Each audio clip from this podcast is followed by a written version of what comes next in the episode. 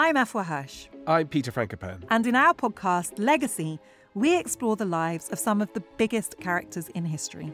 This season, we're exploring the life of Cleopatra. An iconic life full of romances, sieges, and tragedy. But who was the real Cleopatra? It feels like her story's been told by others with their own agenda for centuries. But her legacy is enduring, and so we're going to dive into how her story has evolved all the way up to today. I am so excited to talk about Cleopatra, Peter. Love she Cleopatra. is an icon. She's the most famous woman in antiquity. It's got to be up there with the most famous women of all time. But I think there's a huge gap between how familiar people are with the idea of her compared to what they actually know about her life and character. So, for pyramids, Cleopatra, and Cleopatra's nose, Follow Legacy now wherever you get your podcasts. Or you can binge entire seasons early and ad free on Wondery Plus.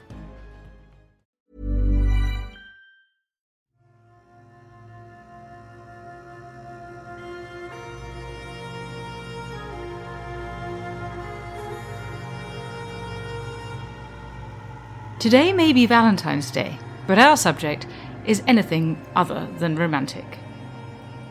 In the early hours of the 13th of February, 1692, in the rugged and beautiful mountains of Glencoe in the Highlands of Scotland, the MacDonalds were massacred by the Scottish Army.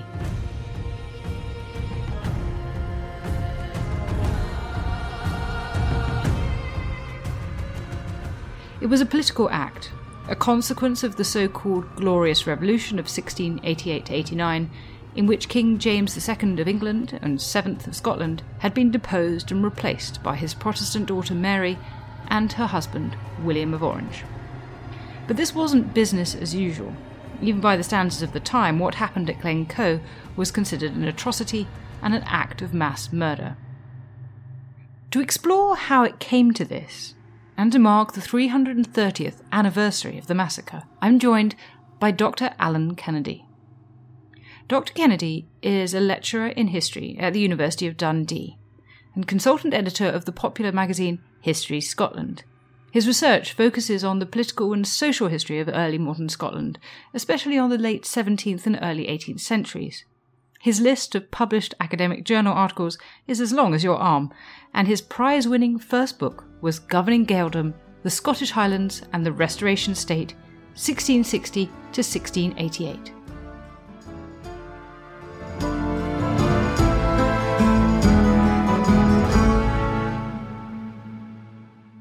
Dr. Kennedy, thank you so much for joining me today on Not Just the Tudors to talk about this awful event.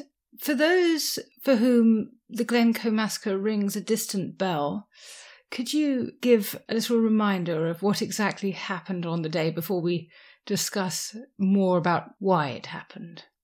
Absolutely. The outline story is actually pretty straightforward. Basically, what happened the early morning of the 13th of February 1692, we have two companies of soldiers from the Scottish Army, about 120 men, who launch a complete surprise attack on the inhabitants of Glencoe, which is a small valley in western Scotland. They start this attack around about 5 a.m. and spread out across the valley in small groups of about 20 or so with orders to kill as many people as they can find and to basically wreak as much devastation as they can, which they proceed to do. And by the middle of that morning, around about 40 of the residents of Glencoe are lying dead on the ground, and dozens more have fled into the hills surrounding them. So, in a nutshell, that's the story of Glencoe. It's a surprise and completely unexpected attack by the Scottish Army on a civilian population in the Western Highlands. Now, the traditional interpretation has been that the massacre was the result of a feud between two clans, between the Campbells and the MacDonalds. How true is that? It's complicated, and the reason that this narrative exists is because the Campbells are involved in this story. The Campbells, of course, traditionally had been the most powerful of the Highland clans, headed by the earls, later marquesses, later dukes of Argyll, the most powerful noblemen in Scotland.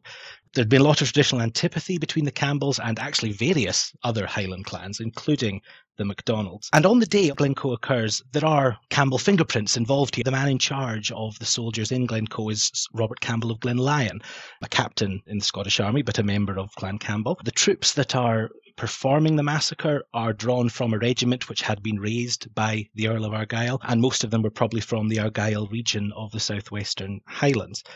And there are also rumours floating around that Premier Campbell nobleman, the Earl of Argyll, but also John Campbell, Earl of Breadalbane, another very powerful Campbell peer, there are rumours that these two have been behind the massacre behind the scenes. However, I think to interpret from that that this is the result of a feud between these two families would be a mistake because this is unambiguously an action committed by the Scottish government and by the Scottish Army under the orders of the Scottish government. This is not something that the Campbells cook up and impose. This is something that the Scottish government, which is not led by Campbells, decides to do. But I think we can trace a Campbell presence here but that doesn't mean by any stretch of the imagination that this is the consequence of a long standing feud or that it is the fault of the Campbells that the massacre happened. Okay, so before we go a bit more into that, let's kind of zoom out a bit and think a bit about the political situation at the time. So, just a few years earlier, down in England, the Protestant William and Mary, Mary, of course, a Stuart, the daughter of James II, had taken the throne from James II because he was Catholic and they were Protestant. The so called Glorious Revolution, 1688, which obviously is an interruption to the sort of standard principle of the way the throne is inherited, male primogeniture. What bearing does that have on the Glencoe massacre a few years later? Mm-hmm. In many ways, the events of the Glorious Revolution, which is a term that's not often used in Scotland for reasons which I think will become clear soon, the Glencoe massacre comes as a result of the events surrounding the revolution. So in Scotland, James VII, as he is also overthrown, there's a bit of a debate as to whether that was a sort of distinctive Scottish revolution or whether it was the Scots playing catch up. I don't think we need to worry about that for the purposes of this. The point is that James is also overthrown in Scotland and William and Mary are accepted as king and queen in the spring of 1689. What's different about Scotland compared to England, though, is that we have an immediate attempt at a counter revolution in what's often known as the First Jacobite Rising. Almost immediately after William and Mary are proclaimed, followers of James VII the Jacobites, obviously, under the leadership of John Graham of Claverhouse, Viscount Dundee, one of James's fiercest adherents in Scotland. They immediately begin an armed insurrection with the aim of returning James to the Scottish throne, and presumably from that basis, the English and Irish thrones as well. Ultimately, that rising, despite an early victory over government troops at the Battle of Killiecrankie in July of 1689, which gives the government a terrible fright, despite that, the rising peters out, in no small measure, I think, because Dundee is killed at Killiecrankie. And over the next couple of years, 1690, 1691, the rising begins to disintegrate. For our purposes, though, what's important about that is that most of the manpower behind that Jacobite attempted counter revolution had been drawn from the Highlands, and particularly from the Highland clans, among whom were the MacDonalds of Glencoe, the family that resides in Glencoe and that is the subject of the massacre. And so we can see the massacre of Glencoe in some ways as the final action in the government's attempts to suppress the Jacobite rising, the Jacobite attempted counter revolution, and to secure William and Mary on the throne. So that is the link, I think, between the revolution and Glencoe. There is a reasonably clear through line between those two events. That's very helpful. And it's also very helpful that you've reminded us. We always say James the Sixth and first, but it's also James the Seventh and second. The Scottish nominal system counts as well as the English one. And I thought it probably also worth glossing that Jacobite, for those who are thinking, why is it like that? It's just Jacobus is James in Latin. They're supporters of James's cause.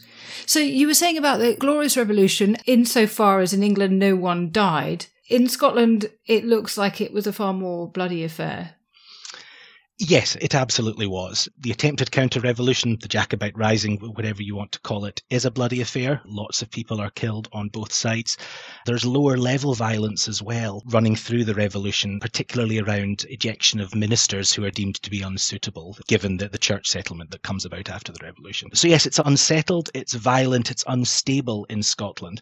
It's not as bad as it is in Ireland, where the violence is really terrible. Nonetheless, it's pretty grisly in Scotland. So, it is important important, and I think this helps us make sense of why the massacre happens. It is not a peaceful process that's neatly tied up within a few months of James's flight overseas at the end of 1688. It is a much more drawn out, much more violent for the Williamite side, a much more frightening process in Scotland, I think, than we're used to thinking of it as in England. And it just shows what an English perspective we have had on history that we've ever talked about it and said, oh, there was a revolution in which no one died.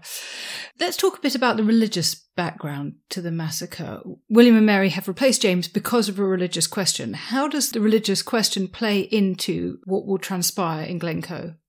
This is where Scotland diverges a little bit from England, certainly in the details. In Scotland, as in England, there's a Roman Catholic and Protestant tension here. James is Catholic. That is no more welcome to Scots than it is for a lot of people in England. The difference, though, comes when the revolution occurs and when the settlement of the revolution is imposed in 1689 to 90, because it's a very particular kind of Protestantism that comes in to replace James's Catholicism. It's Presbyterianism, um, that distinctly Scottish form of church government, but also tied to a Calvinist theology. So it's quite an austere, quite a strict form of Protestantism. And more importantly, for our purposes, it's monolithic. The principle underpinning the revolution in Scotland is that the Presbyterian Church of Scotland is the only permitted church in Scotland. It's the one true church, it's the state church. You're not allowed to be anything else. In theory, it's fuzzier than that in practice. But the way this ties into Glencoe is there are suspicions that the MacDonalds of Glencoe and various other Jacobites are not Presbyterian. Some of them are thought to be Catholic, Others are thought to be Episcopalian, which is another form of Protestantism that had been vying with Presbyterianism in Scotland for most of the 17th century. So, Episcopalian, just to mean, as in you've got a structure of bishops and church hierarchy as opposed to a sort of flat authority structure as in the Presbyterian church? Absolutely. In Episcopalian church, you've got bishops who control the church. In a Presbyterian system, individual parishes are the bedrock of authority and it flows up through a hierarchy of courts up to the General Assembly, which is the national parliament of the church almost. What's interesting actually in the Scottish context is by this point there's actually very little theological difference between the Presbyterian and Episcopalian church. Not none, there are emerging differences, but they actually believe more or less the same thing. This is largely a dispute about structure and about governance, but it's no less fierce for that. And so the suspicion that you are Catholic or that you are Episcopalian and that attaches to the MacDonalds of Glencoe can help to solidify a reputation for being suspect politically. Because if you are not signed up to the Presbyterian church settlement, you are therefore not signed up to the revolution and therefore not potentially a loyal subject of William and Mary. There's some debate as to whether the MacDonalds of Glen were Catholic or Episcopalian. They're probably Episcopalian rather than Catholic, but they definitely weren't Presbyterian. And that's the problem from the government's perspective.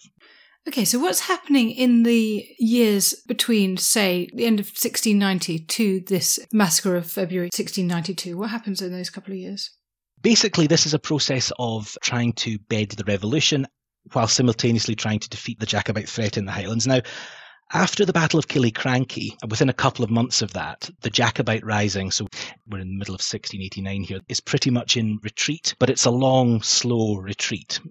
So the government's in this process of trying to ensure military supremacy in the Highlands while also trying to tempt these rebellious chiefs to come back in and support William and Mary.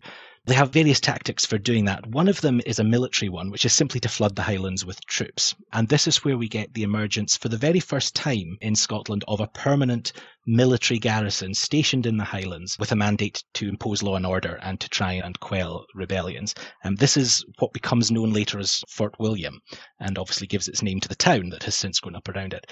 And I said a moment ago that was the first time that had happened. It happened under Oliver Cromwell. We'd had a fort at what was then Inverlochy which is the same place. But this is the first time a Scottish government has done it. And that's emblematic of William and William's government's efforts to just ensure it has enough troops in the Highlands to defeat any Jacobite action, but also simply to keep a lid on affairs to ensure that people are behaving themselves. At the same time, as the government is using the stick in that way, it's also using the carrot by repeatedly trying to negotiate with these Jacobite clans to pull them back in. And the key moment for that comes in the summer of 1691 when the government dispatches the Earl of Breadalbane, who we've already met, one of the Chief Campbell earls, well, one of the two Chief Campbell noblemen in the country, dispatches him to a negotiation with the rebellious chiefs at a place called Achallader in Perthshire. Gives them a slush fund of £12,000 Scots to lubricate the negotiations. And what Breadalbane does with these clans is he negotiates a ceasefire, a cessation, to last until the end of 1691. And the thinking there is if you can stop these chiefs and the clans surrounding them from actively fighting, that gives you space to A, secure the country, but B, tempt them back in and persuade them that they are best coming back to the side of William and Mary. So that's what's going on up until the end of 1691. Those are the tactics that William's government is using to quell this rising in the Highlands. Right, so trying to make sure that the Highlanders are kind of pacified. Yeah. Now, let's zero in on the Glencoe MacDonalds. Tell us about them. Who were they? They are what's called a sept, a subgroup within the wider MacDonald clan. The MacDonalds were one of the biggest and most powerful Highland clans, the families that control affairs in the Highlands. There are various septs of the MacDonalds who are bigger or smaller, depending on who you're talking about. The Glencoe MacDonalds are one of the smaller septs. They're a small group of perhaps 200 families who are part of this clan network, living in Glencoe, exclusively in that little valley. What's interesting about the MacDonalds of Glencoe and, and what's important for the story of the massacre is that by the time we get to William's reign in the 1690s, the MacDonalds of Glencoe have a really black reputation for being incorrigibly lawless and for being involved in all sorts of robberies and raidings and other lawbreaking. And they are therefore regarded as one of the three or four worst, most lawless, most barbarous clans in Highland Scotland. And that feeds in to the government's thinking behind the massacre. Are they poor? Because I look at Glencoe and it's obviously one of the most gloriously beautiful places on God's earth, but it probably was quite a difficult place to live in the 1690s and to make a living. So, were they a poor group or have I missed something? I don't think they're a wealthy clan. You're right, Glencoe is not a particularly easy part of the world to make a living, but in common with most of the Highlands, they probably make their living through pastoral agriculture, which is a little more doable in these parts of the world. They are a poor clan. The chief, Alistair MacDonald, sometimes known as MacIan, is not one of the great wealthy landlords of Scotland, but he is equally not scrabbling around in poverty. He has a reasonably substantial household. So on the poor side, but not dirt poor peasants scrabbling in the mud. Now, tell us about the oath of allegiance, because this is going to be crucial, and why the clan chief of the MacDonalds, Alistair MacDonald, Alistair MacIan, missed the deadline to swear the oath.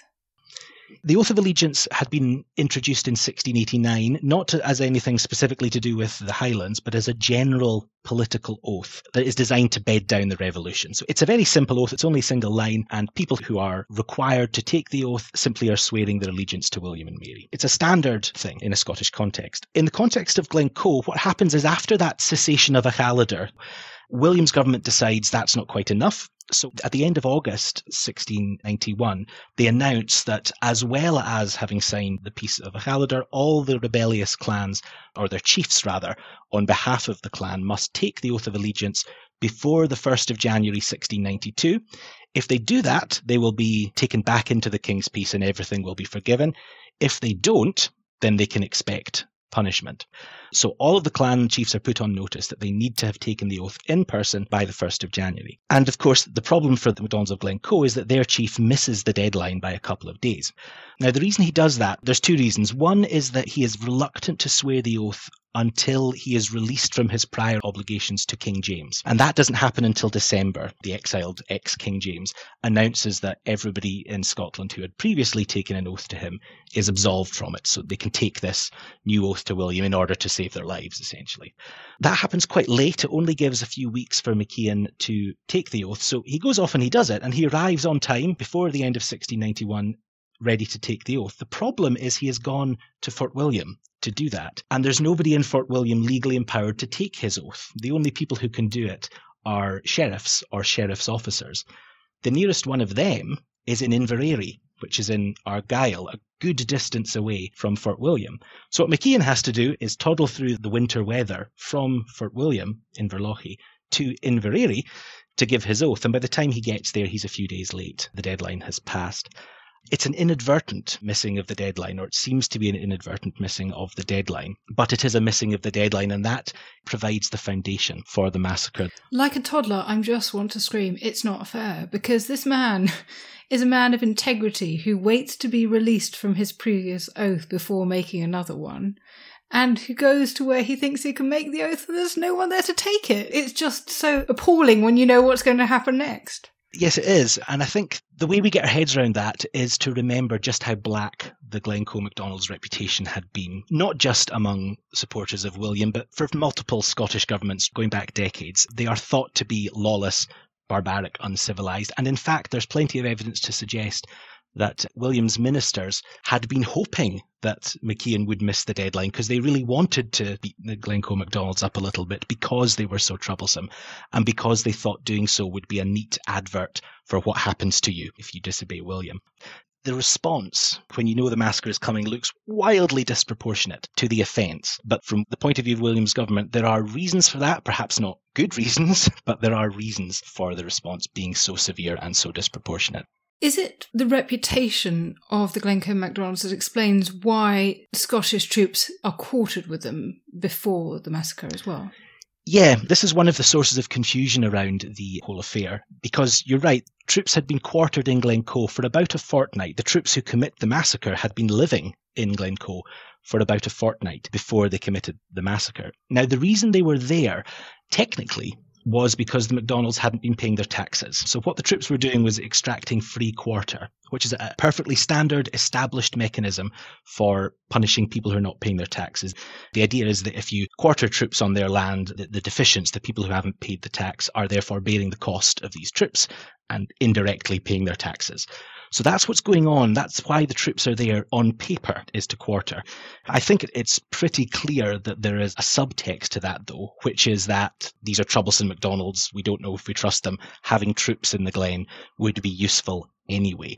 I said a moment ago that this is a source of confusion because a lot of people assume that the troops had been living there as the MacDonalds' guests, honoured friends. They weren't there as guests, they were there on a punitive mission. But nonetheless, they had been living among them for about a fortnight, and that's what happens in the lead up to the massacre. And nonetheless, they may well have known the names yeah. of some of the people yeah absolutely. who would be put to the sword and have dined at the table with them. There is no doubt that there had been face-to-face interaction between these troops particularly between the commanding officers or the commanders of these troops and the macdonalds of glencoe. I'm sure there had been social interactions as well. Whether they were there as honoured guests or as troops quartering there's still that sense of horror underpinning this because this looks much more personal and much more like a visceral betrayal than you might ordinarily expect from a punitive mission being visited upon a population.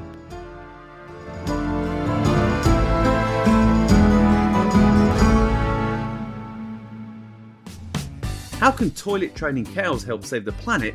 Should we start renting our clothes? And why on earth is Bez from the Happy Mondays now keeping bees? I'm Jimmy Doherty, TV presenter, farmer, and conservationist. And these are just a few of the questions we'll be answering on my new podcast on Jimmy's Farm from History Hit. Join me on the farm to hear from the likes of the founder of the Eden Project, Sir Tim Smit, Professor Dieter Helm on how to stop climate change, and my old friend Jamie Oliver. Listen to On Jimmy's Farm now, wherever you get your podcasts.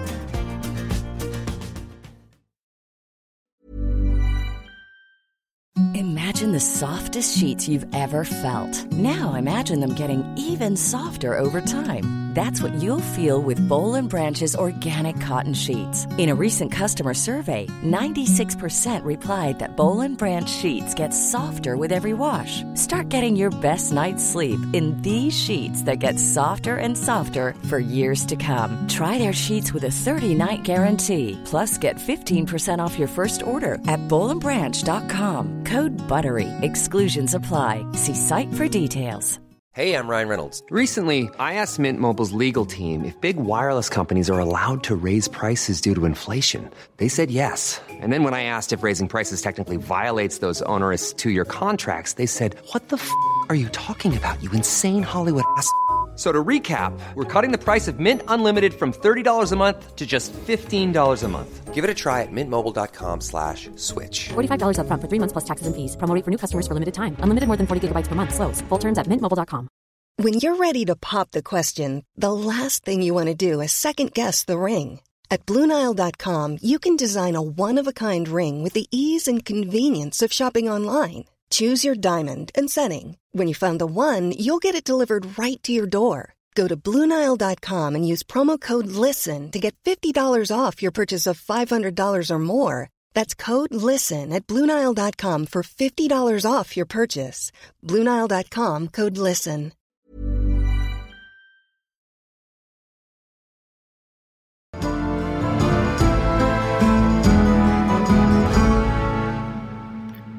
Okay, so what triggers the massacre? This is actually one of the big questions. Technically, what triggers it is orders that Glenlyon receives from his commanding officer the night before. He has sent written orders which say very explicitly at 5 a.m. tomorrow morning, that's the 13th of February, you are to fall upon the clan and put everybody to the sword. That's the immediate trigger. The big question, of course, is how we get to those orders. What was the chain of orders that leads to that? And it's not entirely clear. The process seems to begin with King William issuing orders at the end of January authorising severity against the MacDonalds of Glencoe. And what seems to happen is that as those orders pass through the hierarchy, they are hardened up so that William's order for severity of some unspecified kind becomes a detailed order to commit a massacre. And one of the big debates over Glencoe at the time and even today is how does that happen and who is responsible for it? And there's no complete clarity over the answers to those questions, I'm afraid. Yes, because there are a number of candidates, aren't there? There's Captain Campbell, who you've mentioned already. There's, well, William, you say, is probably some distance away from it. Lord Dalrymple, I've come across as well. Yes, I said that there's no answer to who's responsible, but the finger of suspicion usually does point at James Dalrymple, Master of Stair, who is William's Secretary of State, one of his senior ministers in the Scottish government. And the accusation against him is that he's the one who takes William's orders, notices some sort of ambiguity in them, and takes it upon himself to harden them up in order to facilitate the massacre. If we're looking for a candidate for who is responsible for bringing about the massacre, Stair is the one who is usually singled out. Having said that, there are lots of other people whose fingerprints are all over this process. William clearly has something to do with it. He's the king, after all. It's his government and it's his orders, either because they're ambiguous or because they're deliberately massaged, whatever. It's his orders that allow this to happen. There's Glenlyon himself, who you mentioned in command of the troops, although to be honest, it's difficult to see what else he could have done. The orders were pretty explicit. But there are also various levels within the army. The immediate commanding officer of Glenlyon, the man who writes the orders, is Major Robert Duncanson. Clearly, he's got some role to play because he writes the orders. So there are lots of other people whose fingerprints you can see here. And even behind the scenes, there are rumours at the time. There are shadowy figures dripping poison in Stair's ears to try and spur him on to facilitate this massacre. The Earl of Argyll is accused at various points. He's thought to be whispering away, trying to persuade Stair to do something like this. The Earl of Breadalbane, the man who had negotiated that ceasefire at Achallader, he is also sometimes accused of having a role in this. So there's lots of candidates for people who have some kind of role, but the one who is usually held up as the man closest to being responsible is probably Stair, I think. So I want to ask two questions about the brutality the first is why it becomes a massacre. Why does it become quite so murderous? And the second is about their choice of target, because if they are instructed as soldiers to put to the sword every man under 70, which is what I believe the instructions were, why were they killing women and children as well? I'll take the second of those questions first because the interesting thing is that the orders Duncanson issues don't actually specify men under 70. They say everyone under 70. Now, I suppose if you were minded to be sympathetic towards the government, you might say the only men bit might be taken as implicit because that's normally what you would expect to happen. But the orders, nonetheless, are explicit, do not explicitly say women and children should not be killed. We might choose not to be giving the benefit of the doubt to the government if we answer the first question that you asked me there, which is about why the massacre becomes so violent, why it's not just capture the chief and execute him, why is it a massacre? I think the reason for that goes back again to that black reputation of the MacDonalds of Glencoe. And I think what the government's thinking, insofar as we can untangle it, is that we need to make an example of this clan, or we need to make an example of somebody to show people that they need to not flirt with Jacobitism. The MacDonalds look like a really good target for that because of that black reputation, because they were very clearly Jacobite, and because they're quite a small group. And I think the government's thinking seems to be well, the best way of sending our message, the best way of underlining just how dangerous it is to cross William's government is to do something really dramatic, like the massacre. So I think the use of such extreme violence is facilitated by this prehistory of suspicion and hatred of the MacDonalds, but it also flows from a definite policy of using terror and a very extreme form of terror to try and shore up William's regime. And in that context, the killing of women and children, there's not many women and children killed. It is mainly men as it happens, but there are some women, there are some young people who are killed.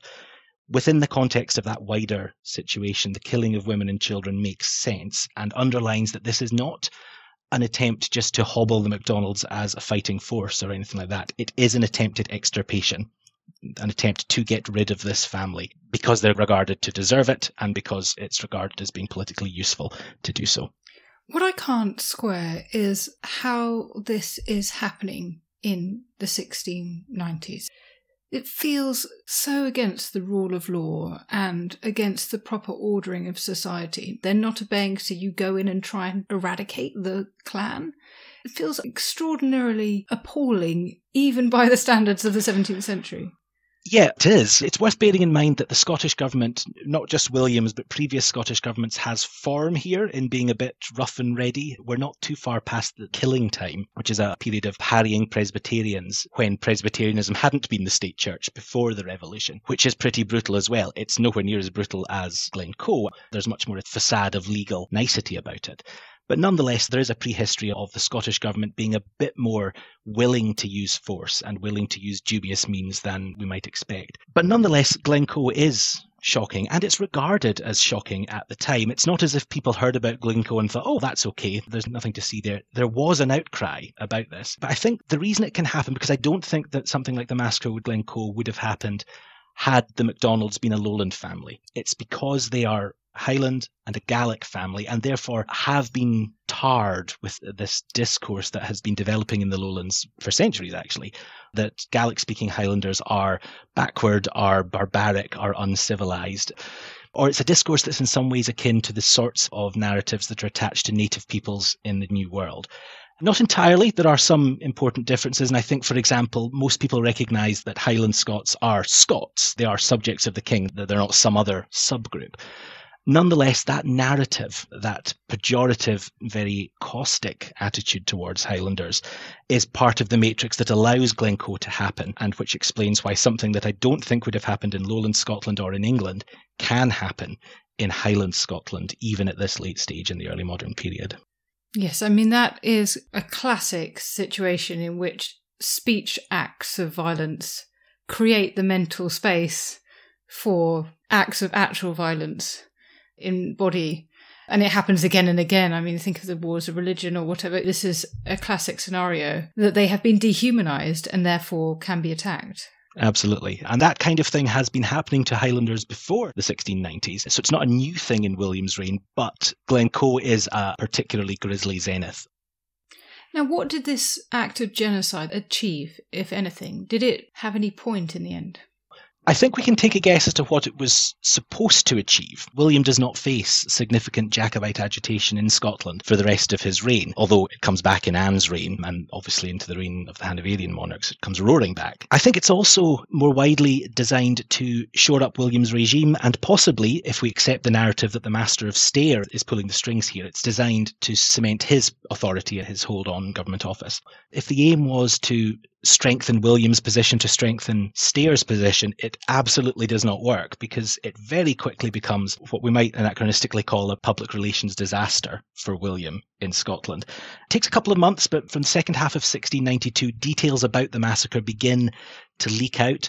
The first printed account is printed in Paris towards the end of 1692. And from that point on, people come to know the details of Glencoe, and there is outrage and that there's a very strong outcry, which is expressed in pamphlets and in other literature, but also within the Scottish Parliament, which at this point in time is quite a powerful institution. It has been strengthened by the revolution. And Parliament is outraged by this and demands an inquiry into the massacre, which William's government manages to stall for a few years, but eventually has to set one up in 1695, which reports back very quickly and is pretty damning in its conclusions. It says that the massacre had been inhumane, it says it had been impossible to justify, it calls it explicitly murder, and it declares that a scapegoat has to be found, that somebody has to be held responsible for this.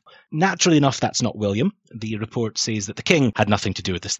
Army officers are also exonerated. So the person that the inquiry pins the blame on is the Master of Stair and explicitly says, oh, the Master, for his own political reasons, had twisted William's orders and caused this massacre. And as a result, Stair is eased out as Secretary of State before the end of 1695. That's all. There's no further punishment. If the point of Glencoe had been to strengthen William's regime and to strengthen Stair, it fails very miserably in those aims. And in fact, it becomes part of a much wider tapestry of unhappiness about William's reign in Scotland. By the time he dies in 1702, he is roundly hated in Scotland for a multitude of reasons, and one of those is the massacre of Glencoe. It maybe put a lid on Jacobitism for 15 years or so, but that's about it. And whether the cost from the government's point of view, from a purely political point of view, was worth it is questionable. You mentioned 15 years, and the other thing that happens 15 years later is the Act of Union between England and Scotland. Is there any clear line through from the massacre to the Act of Union, do you think?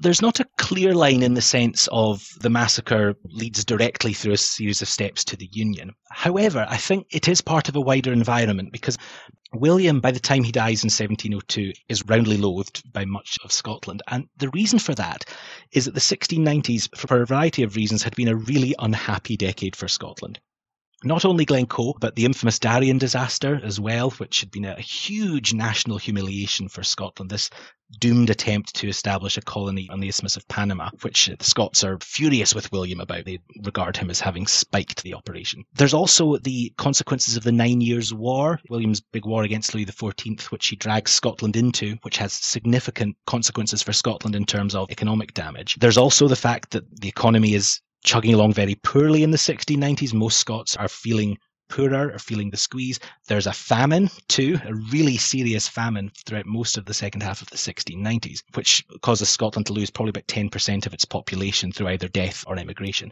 So you put all this together, and what you have is a sense that William's reign has been a bit of a disaster. But the reason it's been a disaster, so some Scots come to conclude, is because the political constitutional status quo is clearly not working. And that status quo had been in place since 1603 and it is sharing a monarch with England, but otherwise being independent. Scotland is up until 1707 theoretically completely independent apart from sharing a monarch. And what the 1690s seems to demonstrate is that system isn't working anymore. That causes Scots to cast around for a solution. And the solution that eventually comes along, with a lot of prodding from the English side, but also championed by some Scots as well, is union that union will solve the problem. Joining Scotland and England more fully will get rid of the structural instability that had supposedly underpinned the disasters of the 1690s and allow Scotland to flourish again. If there is a link between Glencoe and the union, it is that Glencoe is one of the big ticket items that is feeding that sense of unhappiness and insecurity that helps to facilitate the union in the first half of Anne's reign. Well, that's very, very useful to think about the possible impact of it although in the end I still can't help but think these poor, possibly brutish, but certainly brutalized people of Glencoe are paying a very high price. Absolutely, and I think it's important for us, and this is actually, I think, important for us as historians generally, particularly for this episode, is not to lose sight of the fact that this is a human tragedy. We can analyze and we should analyze the causes and consequences of this from a whole range of perspectives. But ultimately, what we have is nearly 40 people who die as a result of the massacre and dozens more whose lives are completely uprooted. It does seem that eventually the surviving MacDonalds of Glencoe do drift back into the Glen and do try and pick up their lives where they left off. But It's not the same. The damage done to the clan is immense. There's nobody living in Glencoe. It's deserted, and that's obviously a consequence of the later Highland clearances. But it also, I think, feeds back to the trauma that had been suffered in 1692. That explains, I think, why the Massacre of Glencoe does have a fixed place in Scottish popular memory and popular culture. There are songs, there are poems, there's literature in Scotland which has dealt with the massacre and which continues to do so. There are monuments in the Glen to the massacre. And I believe even the George R. R. Martin's Song of Ice and Fire was influenced to some extent by the massacre. So this is an event which had really important ramifications at the time, but which has also had a sort of afterlife because of that sense of horror, because of the recognition at the time and subsequently whatever the government's thinking, however black the MacDonalds' reputation, that it is very difficult to justify an action like the massacre of Glencoe. And the fact is that nobody has really tried to justify it since it happened because I think it is pretty clearly beyond the pale. Thank you so much for introducing us to this terrible event, but thinking through why it happened and the consequences of that, and also just reminding us that the heart of the story is this tragedy and terrible devastation on a particular group of people. Thank you very much for inviting me.